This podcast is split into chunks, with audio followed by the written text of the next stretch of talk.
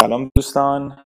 اپیزود چهارم پادکست شیر یا خط هستش و این اپیزود می‌خوایم در مورد mining یا همون استخراج و proof of work یا اثبات کار حرف بزنیم که خیلی سوال خیلی از دوستان هست که تازه به زمینه های cryptocurrency و بیت کوین حالا یه سری مفهوم هست که باید دوستان بدونن تا بتونیم بیشتر در این مورد حرف بزنیم. یک hashing هست یا کنم میشه تابع بی همتا. که به اصطلاح hashing در واقع یک هست یک تابعی هست که یک ورودی می‌گیره و خروجی هم unique داره و خروجی اون خروجی نمیشه با هیچ ورودی دیگه ای به دست آورد. که از این استفاده زیادی میشه در رمزنگاری معمولا برای اینه که شما یه document ی دارین یک فایلی دارین و می‌خواین ثابت کنین که این فایل دست تغییر نکرده و برای این کار شما یک تابع hash روی فایل run می‌کنین و به یک مقداری می‌رسین. این مقدار برای اون فایل همیشه ثابته و اگر یک متن کوچکی از اون فایل تغییر کنه اون value hash کاملا تغییر می‌کنه. بعد این چیز در رمزنگاری خیلی زمانه هست و خیلی استفاده زیادی میشه. و در بیت کوین استفاده جالبی ازش. حالا میریم وارد بحث proof of work میشیم یا همون اثبات کار. این مفهوم چی هست؟ این مفهوم در واقع یک اطلاعاتی هست که این اطلاعات سختن. به این معنی که زمان و هزینه لازم دارن که ایجاد شن. ولی برای تایید و برای verify شدنشون خیلی ساده میشه verify کرد که آیا اون requirement یا اون پیش زمینه ها دارن یا نه. مثالی که در بیت کوین هست اینه که miner ها این proof work انجام میدن.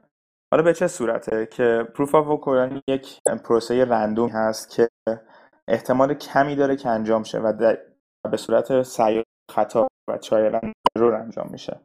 زمان اوریج داره که اون زمان لازم داره که اون انجام شه و نشون میده که CPU یا GPU یا دستگاه دیگه درگیر بوده. بیت کوین برای این کار از hash استفاده می‌کنه.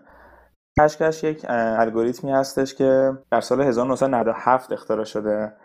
Adam Back اتفاقا اختراعش کرده که اون موقع برای جلوگیری از denial of service یا همون DoS attack و DoS attack برای ایمیل ها استفاده می‌شد و در سیستم هایی مثل anonymous remailer mail to news استفاده می‌شد که سیستم هایی بودن که می‌تونستن ایمیل های زیادی بفرستن در یک زمان و برای اینکه از اسپم جلوگیری بشن مجبور بودن یک کاری انجام بدن روی ایمیل هایی که میفرستادن ثابت کنن که یک زمانی صرف شده برای هر ایمیل.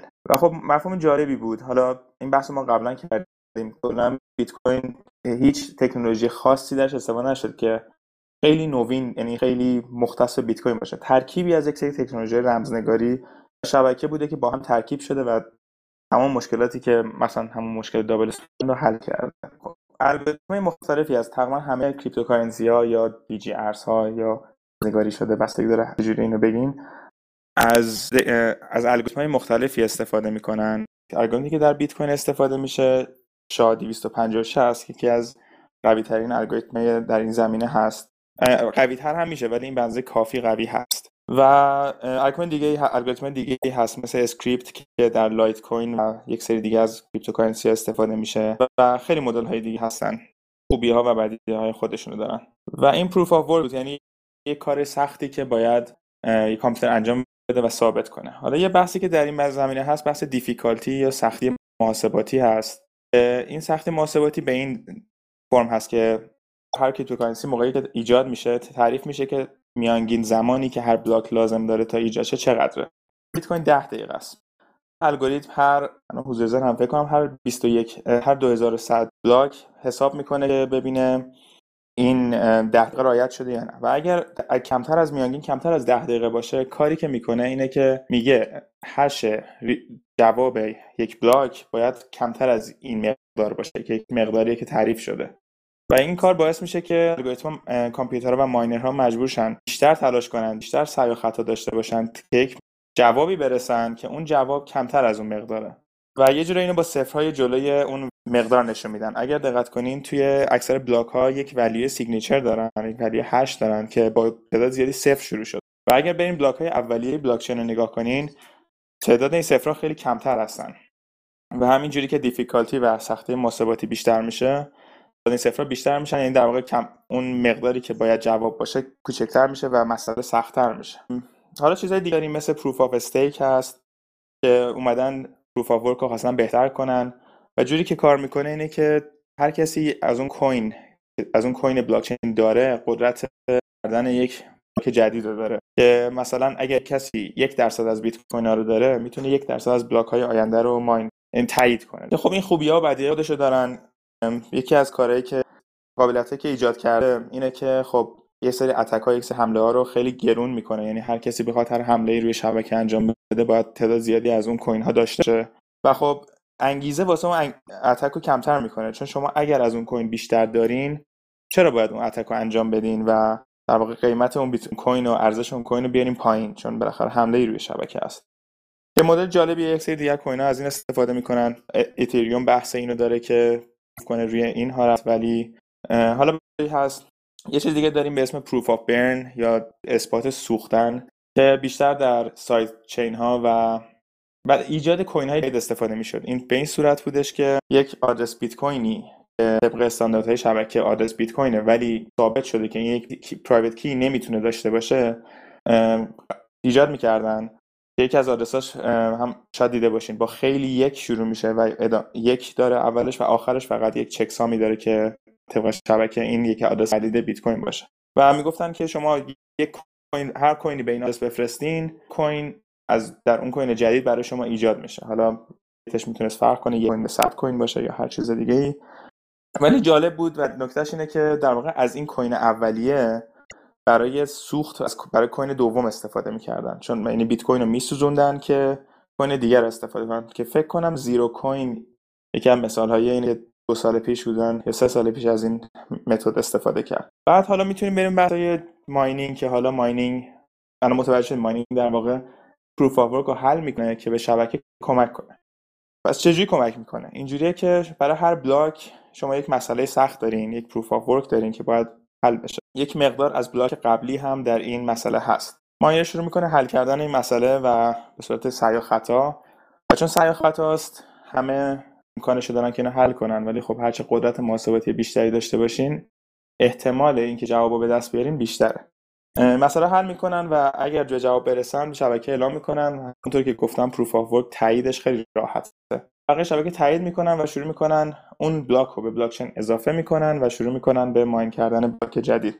و چون از بلاک قبلی در هر بلاک یک و value هست عوض کردن بلاکچین رو خیلی سخت می‌کنه. یعنی یکی اگر بخواد سه تا block قبل رو تغییر بده باید کاری که روی اون سه تا block انجام شده رو دوباره انجام بده. و خب قرار باشه این کار بکنه خب چرا mine نکنه و یک مقدار بیت کوین هم به دست بیاره؟ این یکی از انگیزهایی هست که از حمله ها روی mining و بلاک چین جلوگیری حالا یه سری دوستان داریم که اتفاقا در زمینه mining خیلی فعالیت کردن که حالا ازشون می‌خوایم سری سوالات بپرسیم که چی شد؟ اصلا mining آشنا شدی و چطور ماینینگ رو شروع کردی؟ با سلام خدمت دوستان عزیز. حدودا سه سال پیش بود من تو اینترنت در حال سرچ بودم.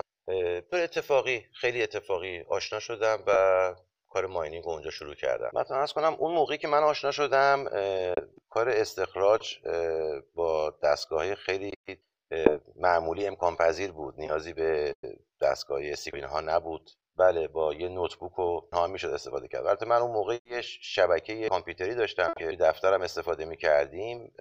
حدودا 15 تا کامپیوتر بود که ما اینها رو ست می‌کردیم. مواقعی که کاری نداشتیم پردازششون در اصل برای استخراج بود. مرسی آرش جان. و همونجور که داشتیم می‌گفتیم خب شما اگه قدرت محاسباتی بیشتری داشته باشین می‌تونین شانس بیشتری دارین برای حل کردن این مسئله. اون اوایل بیت کوین روی CPU mine می‌شد و استخراج می‌شد که خب خیلی ساده بود رو کامپیوترتون run می‌کردین و شروع می‌کردین mine کردن. بعد الگوریتم اومد و برنامه اومد که بتونه اینو روی GPU run کنه که سرعت شدت اضافه زیاد شد.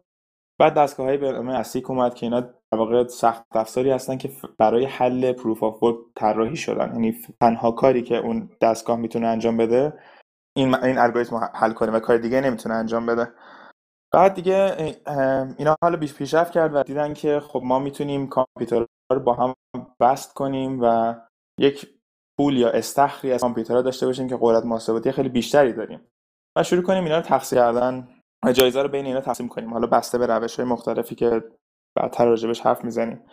اینجوری شد که ماینینگ پول ها ایجاد شدن و خیلی مثال های دیگه ای بودن. حالا ما که دیگه دوستان داریم بهزاد که فکر کنم روی جی پی خیلی کار کردن. چه مشکلاتی داشتن چه جوری به GPU آشنا شدن GPU mining آشنا شدن و چه موانعی بوده؟ حقیقتا مثل همین دوستمون اوایل به قول معروف بیت کوین بود سال فکر می‌کنم 87 88 اینطورا بود که با همون video clip ی که یا motion graphic ی که توی خود سایت bitcoin.org گذاشتن آشنا شدم. همین انیمیشناش باعث شد که منو به قول معروف کنجکاو کرد به این قضیه که جریان این کلنگ و استخراج اینا چیه. بعدا تحقیق کردم به منتها اوایل مستقیم با دستگاه آشنا نشدم. یعنی شایدم نبود اون موقع. من زیاد خاطرم نمیاد. با یه گرافیک داشتم با گرافیک شروع کردم. نه برنامه ای بود نه چیزی بود. یه دونه برنامه بود اسمشو دقیقا خاطرم نیستش. با اون برنامه می‌شد ماین کرد و ولی خب قدرت یه دونه کارت باز همون موقع کم بودش. می‌شد استخراج کرد ولی مثلا در حد مثلا هزار ساتوشی اینجور چیزا بودش. بعد این موضوع یکم بیشتر شد. جی پی ماینینگ ها اومدن وسط. ولی خب خیلی زودم از بین رفتن.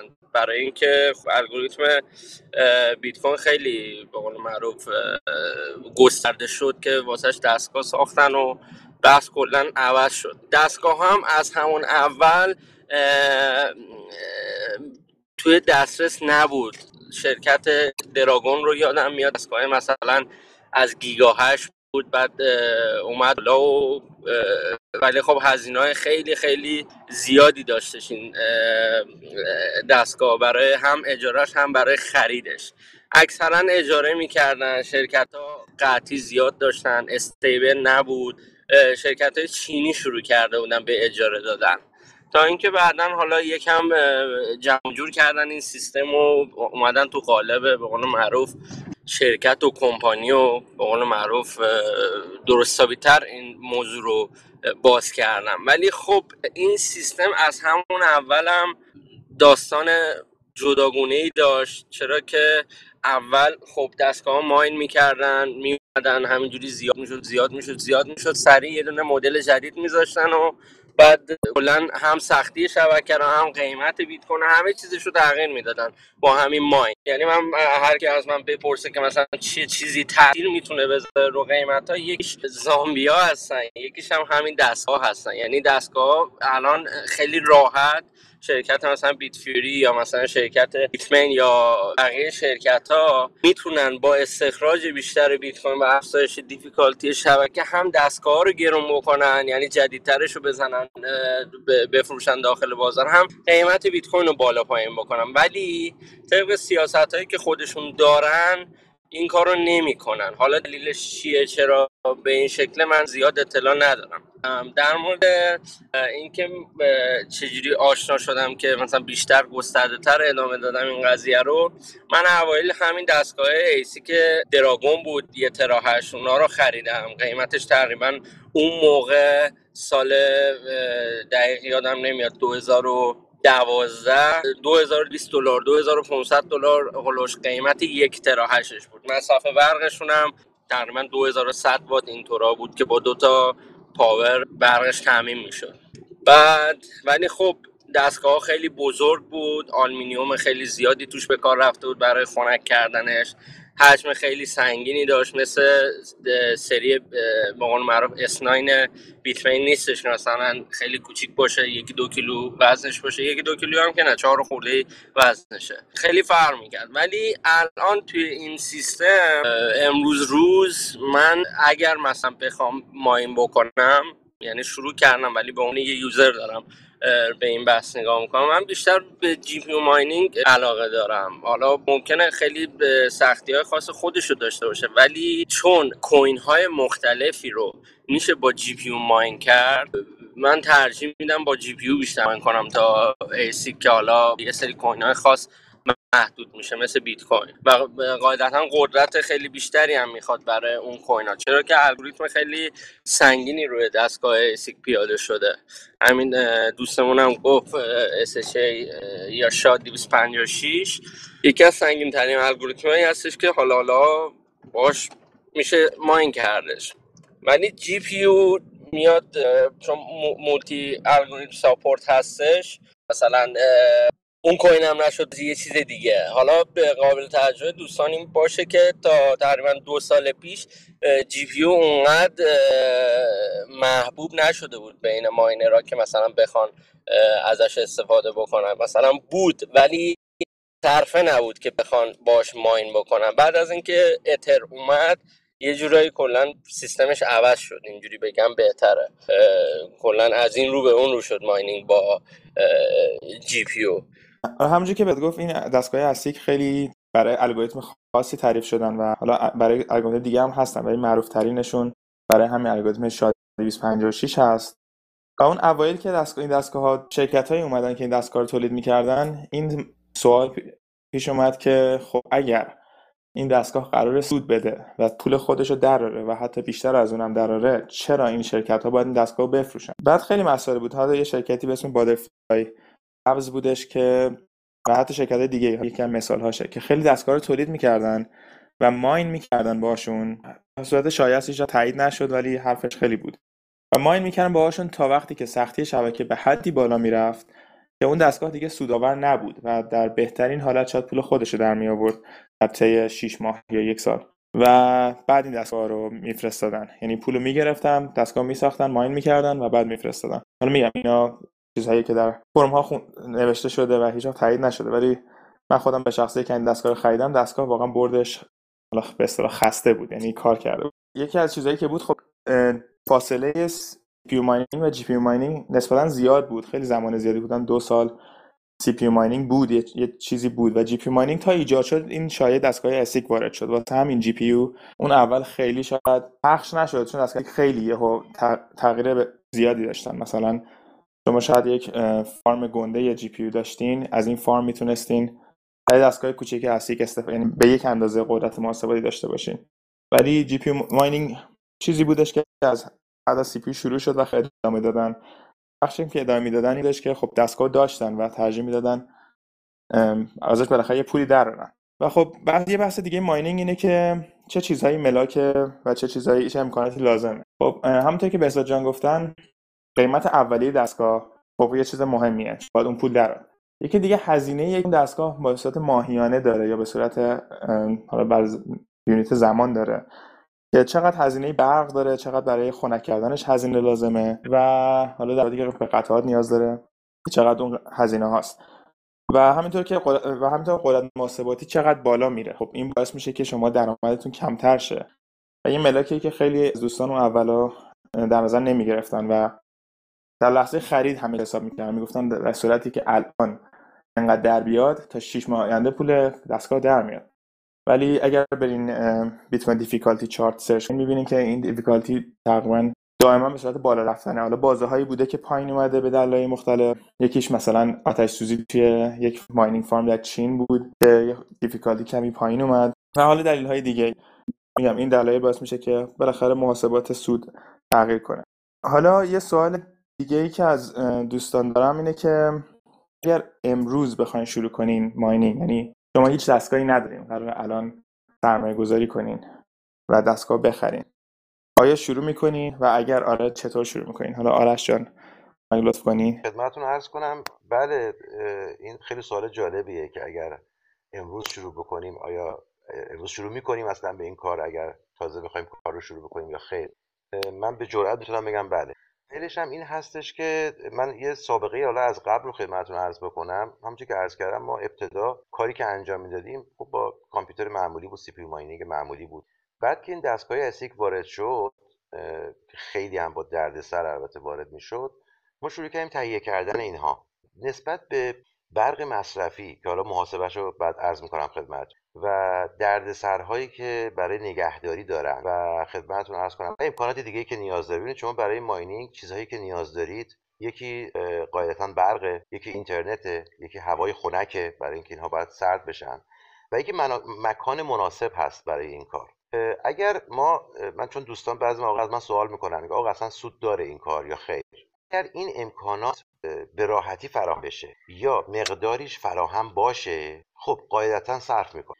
ولی اگر قرار باشه من جایی باشم که اینترنت نداشته باشم و مجبور بشم اینترنت رو به هزینه خیلی گذافی تهیه بکنم یا برق من برقی نباشه که تعرفش تعرفه مناسبی باشه یا اصلا مقدار آمپری که هست پایین باشه و یا مکانی که بخوام استفاده بکنم قیمتش گرون باشه مجبورشم یا اجاره بکنم یا بخرم و اینها قاعدتا صرف نمی‌کنه. یعنی من اونجا دارم کار رو انجام میدم برای فروشنده اینترنت برای فروشنده برق برای صاحب ملکی که در اصل دارم جا رو اجاره می‌کنم.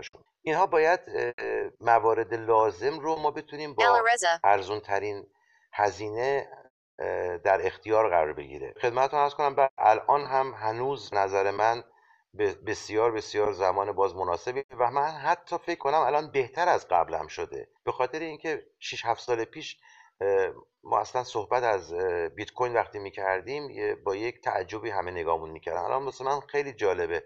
مخصوصا توی این 5 6 ماه اخیر من هر جا صحبت می‌کنم می‌بینم که نه مثل اینکه اطلاعات عمومی در مورد بیت کوین بسیار زیاد شده. و به غیر از این بحث فراگیر شدن شرکت هایی هست که مبالغ transaction های مالیشون رو توسط بیت کوین میپذیرن و این خیلی کمک می‌کنه به اینکه وقتی شما کار mining رو انجام دادید این پول رو بتونید خرج بکنید. برای همونجوری که دوستان گفتن یه سری ملاک ها هست که باید در نظر بگیریم. مثلا همین جایی که می‌خوایم ماینینگ کنیم. یه دلیلی که تو چین ماینینگ زیاد شد حالا به جز اینکه جای صنعتی هست اینه که خیلی از این ماینینگ فارما در واقع برق مجانی دارن. خیلی از امکاناتی که دولت چین در اختیار این کارخونه گذاشته که بتونن فروش تولید بیشتری داشته باشن در واقع به نفع چینیا بوده که این کار بکنن. یه سری ماینینگ فارم در آیسلند و جاهای خنک داریم جایی که سردسیر هستن داریم. و این به این دلیل هستش که خب هزینه ای که باید صرف بشه برای خنک کردن این دستگاه که گرمای واقعا زیادی ایجاد می‌کنن در واقع تقریبا صفره چون می‌تونن پنجره رو باز بزنن و حتی از گرمای این دستگاه بعد گرمایش ساختمون استفاده کنن. اتفاقا یه جایی هست در مونشال کانادا به اسم بیت کوین امبسی که اینا یه زمان زیادی ماین می‌کردن و زمستونا خب اونجا سرده. و خیلی خوشحال بودن این مدت زیادی که زمستونا زمستون اول مخصوصا که زمستونا از دو پول هزینه برای گرمایش نمی‌دادن.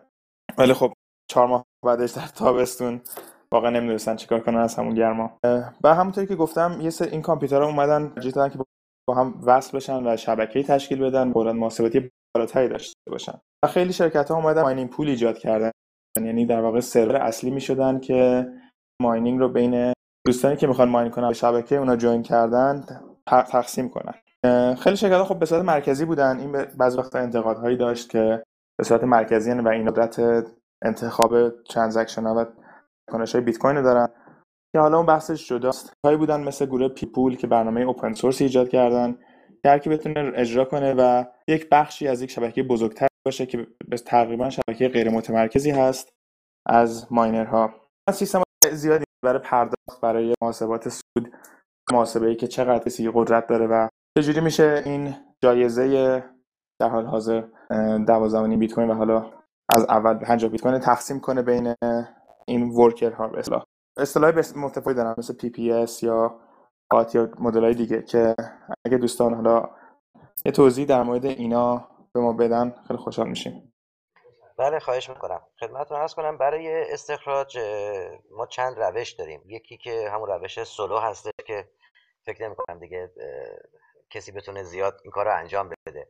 خاطر اینکه خب قدرت hash خیلی خیلی خیلی بالایی نیاز داره. معمولا استخراجی که ما وصل میشیم به صورت یا به صورت PPS پرداخت می‌کنه.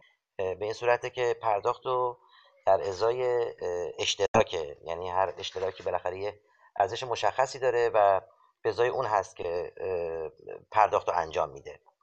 یا PPLNS هستش که در از پیپر لاست ان شیرز هستش یعنی در از این پرداخت در ازای اون آخرین تعداد اشتراک هاست مشابه همون پرداخت در از بر اساس نسبت هستش. یعنی صحبتی که بهزاد جان کردن اینه که جی پی خیلی مورد استفاده بیشتری قرار می‌گیره اینه که خب همین این دستگاه ها می‌تونن باش اگر یک کوینی ببینن سودآور نیست برن سراغ یک کوین دیگه و اون کوین رو ماین کنن. خب این بحث جالبیه چون زمانی که بیت کوین خیلی دوستان زیادی ماین می‌کردن و تختیش رفته بود خیلی بالا خیلی از دوستان سویچ کردن و لایت کوین mine می‌کردن یا coin های دیگه که بعد تبدیلش می‌کردن به بیت کوین.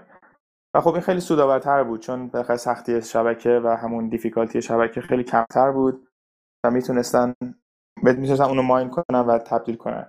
سری mining pool ای دیگه این که به اصطلاح multi pool دن و بسته به اینکه چه کوینی سودآوره و الگوریتم خودشون رو داشتن از دستگاه شما استفاده می‌کردن برای اینکه اون coin mine کنن.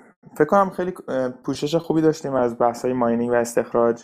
حالا اگه دوستان سوالی دارن در این زمینه. قلب بیت کوین بر من mining شه proof of work از عمده ترین پشتوانه های بیت کوینه و حجمش اندازش ابعادش دونستن این به عقیده من خیلی مهمه. یه عدد داریم که اصلا نمی‌دونم چی الان difficulty بیت کوینه خب این یعنی چقدر زور؟ سال سال دو می 2014 من خوندم که اگر 8 دونه از 500 تا قوی ترین سوپر کامپیوتر اون زمان دنیا رو داشتین می‌تونستیم با mining بیت کوین رقابت کنین. فقط چیزی که مشخصه برای هممون اینه که واقعا hashing rate روی شبکه به شدت بالاست. یعنی هر دائما هم داره به سمت بالاتر میره و قاعدتا این نسبت خیلی داره کوچیکتر میشه.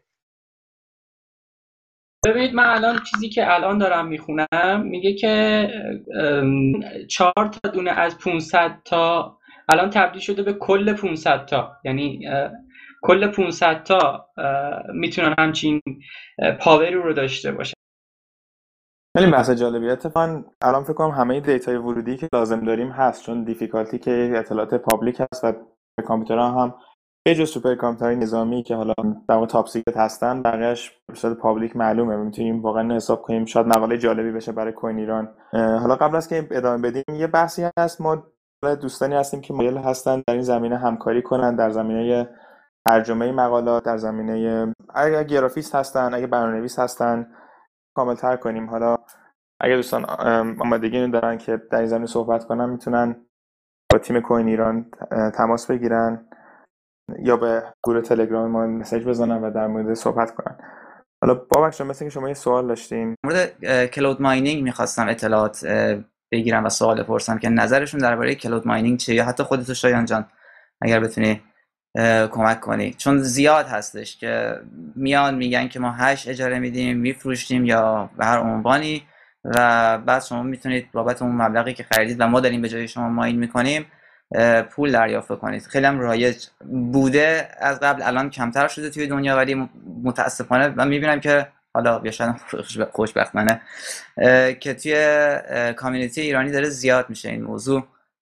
خدمتتون کلود ماینینگ دقیقا معنیش اینه که شما به من پول بدهید که من برای شما پول در بیاورم.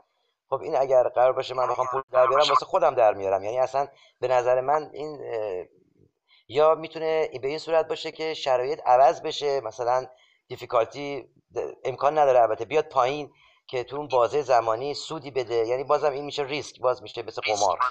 به نظر من اصلا چیز درستی نیست. یعنی من که تا دنبالش نرفتم که یه همچین سرویسی بگیرم جایی. به نظرم چیز درستی نیست. یه نکته اضافه کنم. یه زمانی که قبل از که این cloud platform ها مثل آمازون AWS یا App Engine بودن بودن و هنوز mining چیز خیلی معروفی نبود یه business ی راه افتاد که instance های AWS آمازون AWS اجرا run می‌کردن و شروع می‌کردن روش بیت کوین mine کردن. و خب business خیلی خوبی بود و این اون زمان cloud mining در واقع ایجاد شد. در واقع شما باید یه پولی دادین ماهیانه یک سروری می‌گرفتین و روش mine می‌کردین. خب خیلی منطقی بود خیلی business model جالبی بود. ولی بعد این پلتفرم ها متوجه این قضیه شدن و در terms of service شون اضافه کردن که mining و هر گونه cryptocurrency ممنوعه که حتی بعدا خیلی پیگیری قانونی هم راجبش کردن. حالا ما خیلی بعد طولانی شد در مورد mining حالا می‌خوام بریم یک گزارش بازار داشته باشیم و احسان مثل که در مورد CPU mining هم می‌خواستن اضافه کنم قبل از گزارش بازار. ممنون میشم احسان جان اگر لطف کنی. راجع به بحث CPU mining و اینکه CPU ها چقدر قدرت hashing power دارن یا GPU ها و غیره یه نکته فنی البته به بیان عامیانه باید اینو بهتون بگم که هر structure پردازنده برای یک کار یا برای چند کار ساخته شده. ساده تر این که پردازنده که شما روی لپتاپتون دارید یا روی کامپیوتر ادارتون دارید این پردازنده معمولا از structure x64 یا x86 یعنی 86 یا 64 ساخته شده. و multi purpose هست. اصطلاحا چندین کار رو می‌تونه انجام بده. اینکه operating system شما رو support کنه نرم افزار Word تون باز کنه بتونید باش اینترنت browse بکنید حتی باش بتونید مثلا یه فایل encrypt شده رو باز بکنید یا یه فایلی رو encrypt بکنید. کارهای مختلفی می‌تونه این پردازنده انجام بده و کلا برای همین هم ساخته شده. IBM برای super computer واتسونش از ست های سری Power استفاده کرده که مثلا بهش میگن Power 8 Power 9 Power 7 plus. اینها عملا چیپست هستند اینکه مجموعه ای از پردازنده ها و پردازنده های کمکی و کش های سفارشی داخل یک مدار هستند که برای استفاده عموما تحلیلی درست شدن. خیلی نزدیک به سی پی عادی هستند منتها ساختارشون یه کمی فرق داره که معمولا توی سوپر کامپیوترها استفاده میشن. این CPU قدرت اینو دارن که به همدیگه وصل بشن و توان پردازششون رو با همدیگه بالا ببرن. یک نوع CPU دیگه که داریم یا بهتر بگیم CPU پردازنده ای داریم. پردازنده های ASIC ان که اصطلاحا بهشون میگن Tray of Application Specific Integrated Circuit یا همون ASIC اینها پردازنده هایی هستن که مخصوص یک کار طراحی و برنامه ریزی میشن و معمولا با همدیگه کار می‌کنن. یعنی اگر شما یک پردازنده ASIC داشته باشید اگر یک پردازنده ASIC دیگه روی بذارید این دوتا می‌تونن دست در دست هم دیگه اون کار اون اپلیکیشنی که براشون نوشته شده رو پردازش کنن. یعنی اینکه مخصوص یک کاری پرداز شده. این پردازنده ها بسته به نوع کاری می‌کنن و به خاطر محدودیتشون و به خاطر اینکه قابلیت انعطاف کمتری دارن معمولا قیمت پایینتری دارن. اما چون روی کار خاص تمرکز دارن معمولا اون کار رو به بهترین نحو انجام میدن. این پردازنده ها معمولا توی موبایل ها توی media player ها مخصوصا توی router های خونه یا router های صنعتی استفاده میشن و اپلیکیشن مستقیم روی همین پردازنده ها run میشه و هیچ کار دیگه غیر از پردازش مثلا packet های IP یا route اینترنت بلد نیستن و flexibility و قابلیت انعطاف ندارن.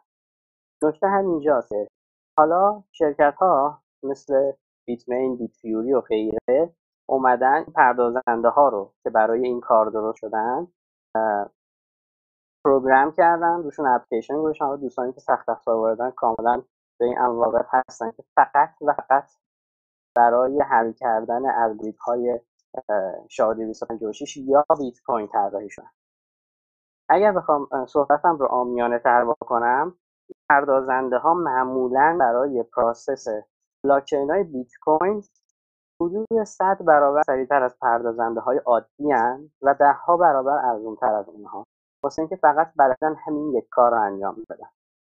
یعنی ممکنه شما یک super computer در نظر بگیرید که multi billion دلاری قیمت داره ولی قدرت پردازشش به اندازه مثلا هزار تا انت ماینر S9 نباشه چون برای کار دیگه طراحی شده. به نظر من مقایسه این دوتا مثل مقایسه پورشه 911 که سرعت خوبی داره استیبیلیتی خوبی داره تو جاده خیلی خوب میره برای اون کار ساخته شده. AC رو در نظر بگیرید که یک لودره که یک ماشین صنعتیه برای اون کار ساخته شده. این دوتا رو نمیشه با هم مقایسه کرد. جفتشون هورس پاور دارن. یعنی پردازنده ها روش محاسباتشون بر حسب گیگا 8 مگا 8 تا 8 ترا 8 هست. هر دو یعنی هر دوی ماشین ها هورس پاور دارن. اون تا هر کدوم برای کار دیگه ای ساخته شدن و هر کدوم مسار خودشون رو دارن و هر کدوم مصرف انرژی و بازده خودشون رو دارن. برای همین مقایسه اینها می‌تونه مناسب نباشه. چرا؟ فرض بکنید که یک لپتاپ ساخته شده واسه اینکه به شما سرویس بده که نیازهای روزانت رو برطرف بکنید. برای این ساخته نشده که باش بیت کوین mine کنید. اما ASIC رو می‌تونن برنامه ریزی کنن که باهاش بیت کوین mine کنن. به نظر من مقایسه این دوتا به لحاظ فنی درست نیست. بازار بیت کوین. من اگه خاطرم باشه هفته پیش که بیت کوین صحبت کردیم گفتیم که بیت کوین وارد یک کانال نوزودی شده و قیمتش رو به کاهش بود. در حقیقت به سقف کانال برخورد می‌کرد و میومد با پایینتر با مقاومت. ارزم بزرگتون که مواجه می‌شد و دوباره برمیگشت بالا. قیمت بیت کوین هلوش مثلا 1130 تا 1180 دلار بالا پایین می‌شد. در نهایت تونست اون کانال رو بهش و بازار رنج شد. منتظر خبر بود. خبر رو می‌دونستیم که این هست که از بیت کوین به عنوان ETF استفاده بشه و بازار مسلسل بود که بالاخره این اتفاق خواهد افتاد یا نخواهد افتاد. اونایی که بیت کوینر بودن تماما به این قضیه اهمیتی می‌دادن و می‌دونستن که بیت کوین همیشه راه خودش رو پیدا می‌کنه و نیازی به والدی نداره. آخرین مهلت تصمیم گیری ETF دیدیم که خب بازار نوسانات شدید پیدا کرد قدرت فروشنده ها زیاد شد شرکت های بزرگی اون کسایی که دستشون پر بود و کلر بیت کوین بودن بیت کوین ها رو به قصد به فروش میگذاشتن که بازار افت کنه جو روانی ایجاد می‌کردن که بازار سقوط بکنه و قیمت به کف برسه و از کف دوباره خرید می‌کردن و دوباره تو سخت میفروختن. روز جمعه کاملا این توی بازار مشهود بود به طوری که قیمت بیت کوین رو بین 1070 دلار تا 1340 335 دلار جابجا می‌کرد. در نهایت یک جو مثبتی حدودا توی بازارها شد.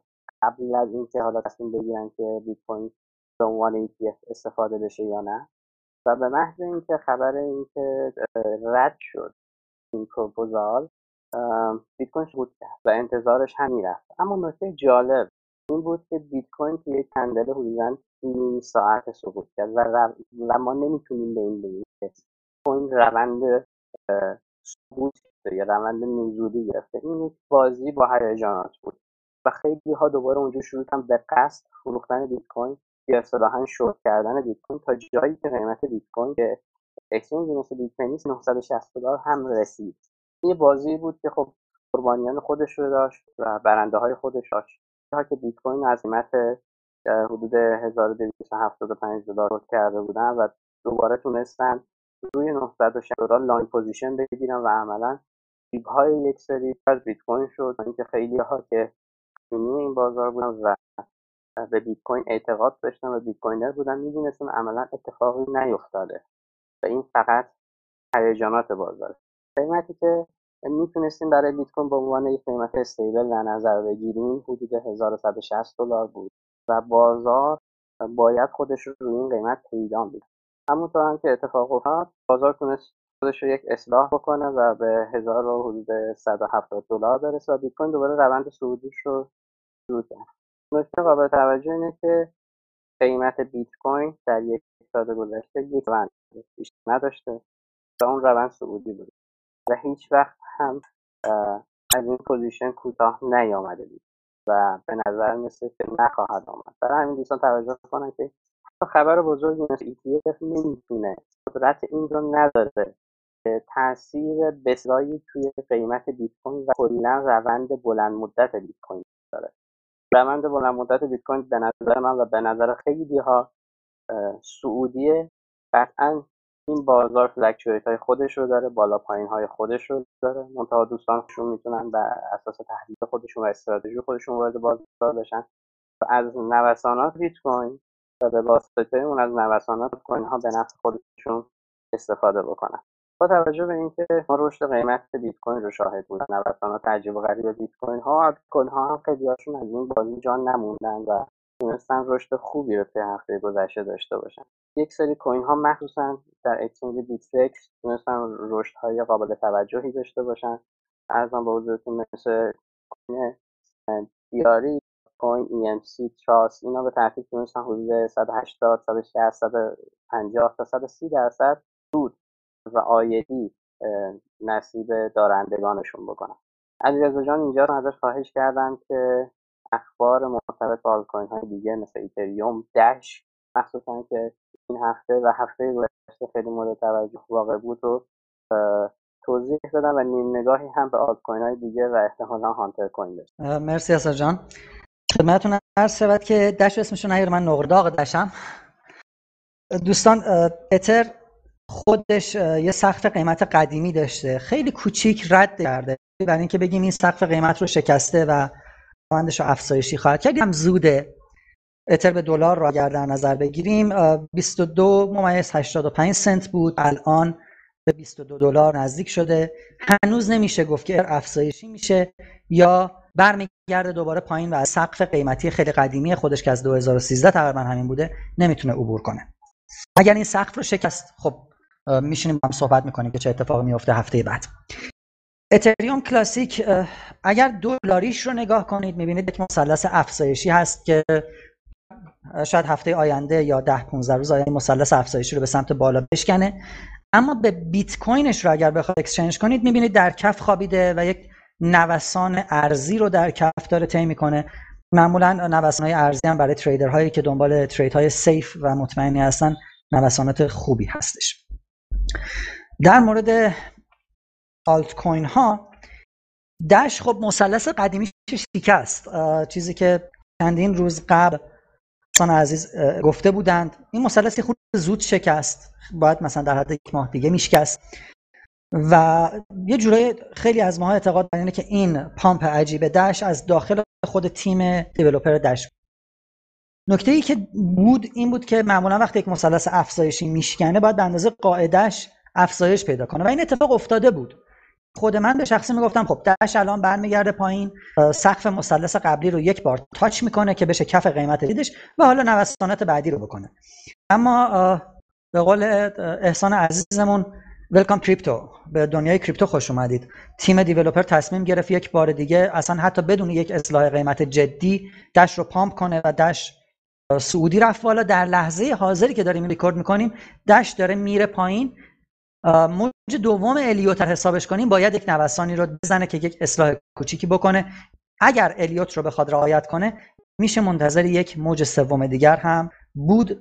یک چیزی که من فراموش کردم اول صحبتم این بگم اینه که خواهش می‌کنم دوستان با دانش خودشون trade کنن. من از technical خیلی استفاده می‌کنم. fundamental رو تازه تازه دارم یه نگاهی بهشون می‌کنم. ولی خواهش می‌کنم از گفته های ما سیگل برای خرید و فروش نگیرند. در مورد کوین ها خب XMR در صدر همه قرار داره.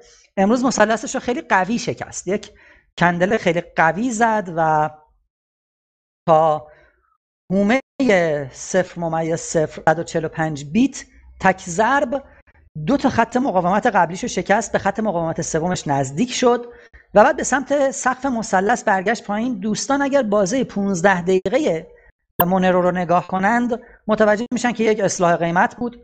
همیشه وقتی مثلث میشکنه این اتفاق میفته. حدودی قیمت برمیگرده به سمت سقف دوباره افزایشی میره بالا. بنابراین امیدوارم این پادکست به موقع برسه بیرون. اگر خریدی در داخل مثلث یا همین لحظه خروج از مثلث داشتید هیچ جای نگرانی نداره. دش ببخشید مونرو بالاخره روند افزایشی مناسبی رو داره پیدا می‌کنه. در مورد alt های دیگر یک سری از این alt های نوسان خیلی امنی رو در کف دارند که شما می‌تونید با کشیدن خطوط مقاومتشون خیلی سریع پیدا کنید که چه زمانی به کف قیمتشون می‌رسن چه زمانی می‌تونید position خروجتون رو بگیرید. من فقط اسماشون رو بگم کلم EXP البته اختصاریاشون میگم EXP آمنی گیم JRC BRY لیسک و استرات. اینا دارن در کف نوسان کنن بعضیشون دارن کف رو touch می‌کنن بعضی دیگه touch کردن یواش یواش دارن افزایشی میشن. دو تا coin خیلی محبوب من سعی می‌کنم سریع جمعش کنم. سیتی و فولدینگ اینها در دراز مدت اگه نگاه کنید روند افزایشی داشتن ولی در میان مدت دوباره دارن نوسانی حرکت می‌کنن. XCP, VTC, XVC و پاسکال تقریبا تو کفشون خوابیدند. آی او نو و نوت یک مثلث رو ساختن که معلوم نیست که مثلث رو بشکنن. نوت خیلی جالب بود یک pump داشت و در طی هفته قبلی تقریبا کاملا خطی داره جلو میره. این نشون میده که دیر یا زود ممکنه یه pump ی داشته باشه. ایم پامپش شد در حال اصلاح استیم و وس یک بار یک کف قیمت رو تاچ کردن و بالاخره بعد از دوره ها ریزش یه مقدار افزایش قیمت داشتن. ولی تو سابقهشون نشون دادن که بعضی وقتا بعد از این افزایش دوباره شکست قیمت دارن. بهش اطمینان نکنید مگر اون شکست اون کف قیمت رو یه دور دیگه تاچ کنه و به عبارتی تاییدش کنه. آخرین کوین هم روبی هست که مثلثش رو شکست ولی به جای افزایشی شدن شروع کرد در ارز یک حرکت نوسانی داشته باشه. ممنون دوستان. خیلی اطلاعات خوبی بود. جنبندی بخوایم بکنیم. این پادکست راجع به ماینینگ و استخراج حرف زدیم و کردیم تمام موضوعات رو کوتاهی توضیح بدیم ولی ممکن است که ما بیشتر سوال ایجاد کرده باشیم برای دوستان و خوشحال میشیم که این سوالا رو به هر صورتی که می‌تونن در گروه تلگرام یا هر جا دیگه به ما برسونن که ما در اپیزودهای بعدی بتونیم کاور کنیم و راجع بهشون صحبت کنیم. به پایان این اپیزود رسیدیم و ممنون از همه دوستان. تا هفته آینده از می‌کنم.